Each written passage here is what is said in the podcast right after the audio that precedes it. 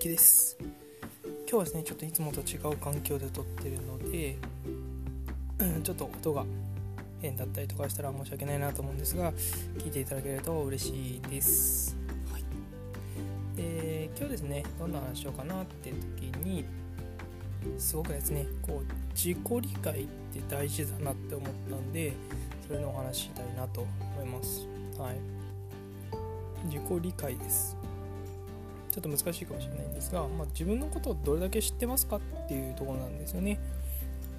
で僕自身もですねここものすごく大事だなと感じることがあって定期的に見直すようにしてます。でこれ定期的に見直してもらうのすごくおすすめです。是非やってみてもらいたいななんてところなんですがまずですね本当に見てもらいたいポイントというかですね、うん、まずはここを見ていた方がいいんじゃないかななんて思うところががどんなことに夢中になれる人間なのか人なのか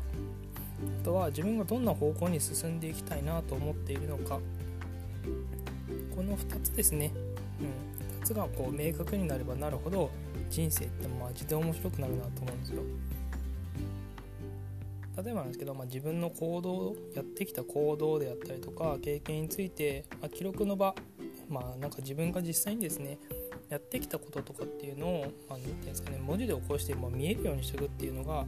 すごく重要なんじゃないかなと思うんですね。まあ、なんかその例えば日記つけるとか、うん、で、まあ、なんかその日にやった、まあ、一言日記とかでもいいと思うんですけどなんか今日こんなことやったとか昨日はこれができたとかあれができたとか明日これやろうと思ってる？みたいな。うん。って実際にこうポンっていいアイデアが浮かんできてもそれって結構その場でなんだろうな思いついただけ何も残してないとすぐ忘れていっちゃうんですよね、うん。まあ、人間ってそういうもんなんで仕方ないなってところはあるんですが、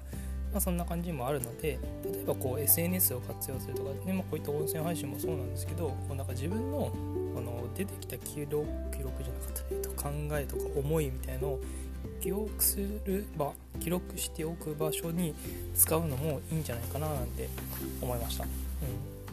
まあ、自分を理解するって時に言語化するっていうのが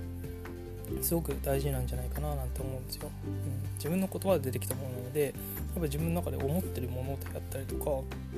自分はそういうのを大切にしてたりすることあると思うんですよね。なんで、まあ、そこら辺ですねこうより鮮明に思い出せるようになると思うのでこれすごく重要なんで言語化っていうのをやってみたのもいいんじゃないかなと思います。で実際にはこれ自分のためにやってるんですけどこれって、うんまあ、誰かのためにもなると思うんですよね。どういったことかっていうと、まあ、なんか例えばこれまで疑問に思ってきたりすること。自分がですね自分がなんかこれ分かんないなとかで疑問になって調べてみたこととかあとは誰かにこう喋り喋ってみようかなとかって思ったこととかって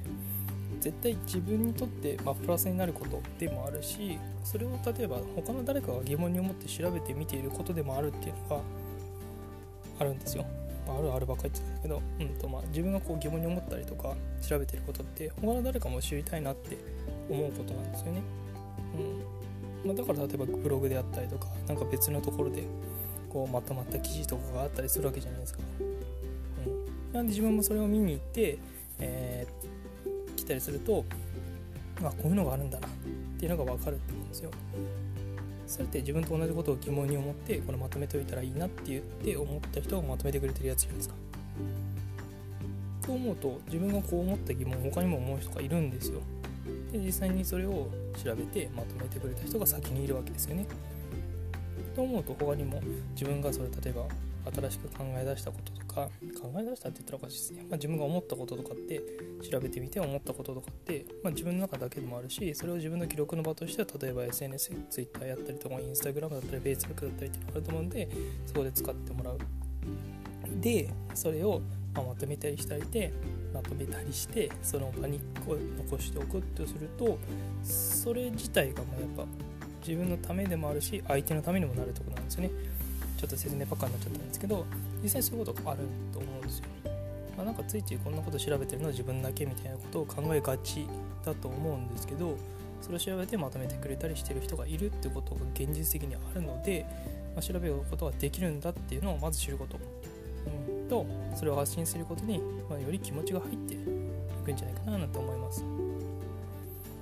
で、まあ、最終的な話は戻るんですが、まあ、自分を理解するっていうことにするために、まあ、経験だったり知識だったりっていうのを記録の場記憶する場として SNS の活用とかですね、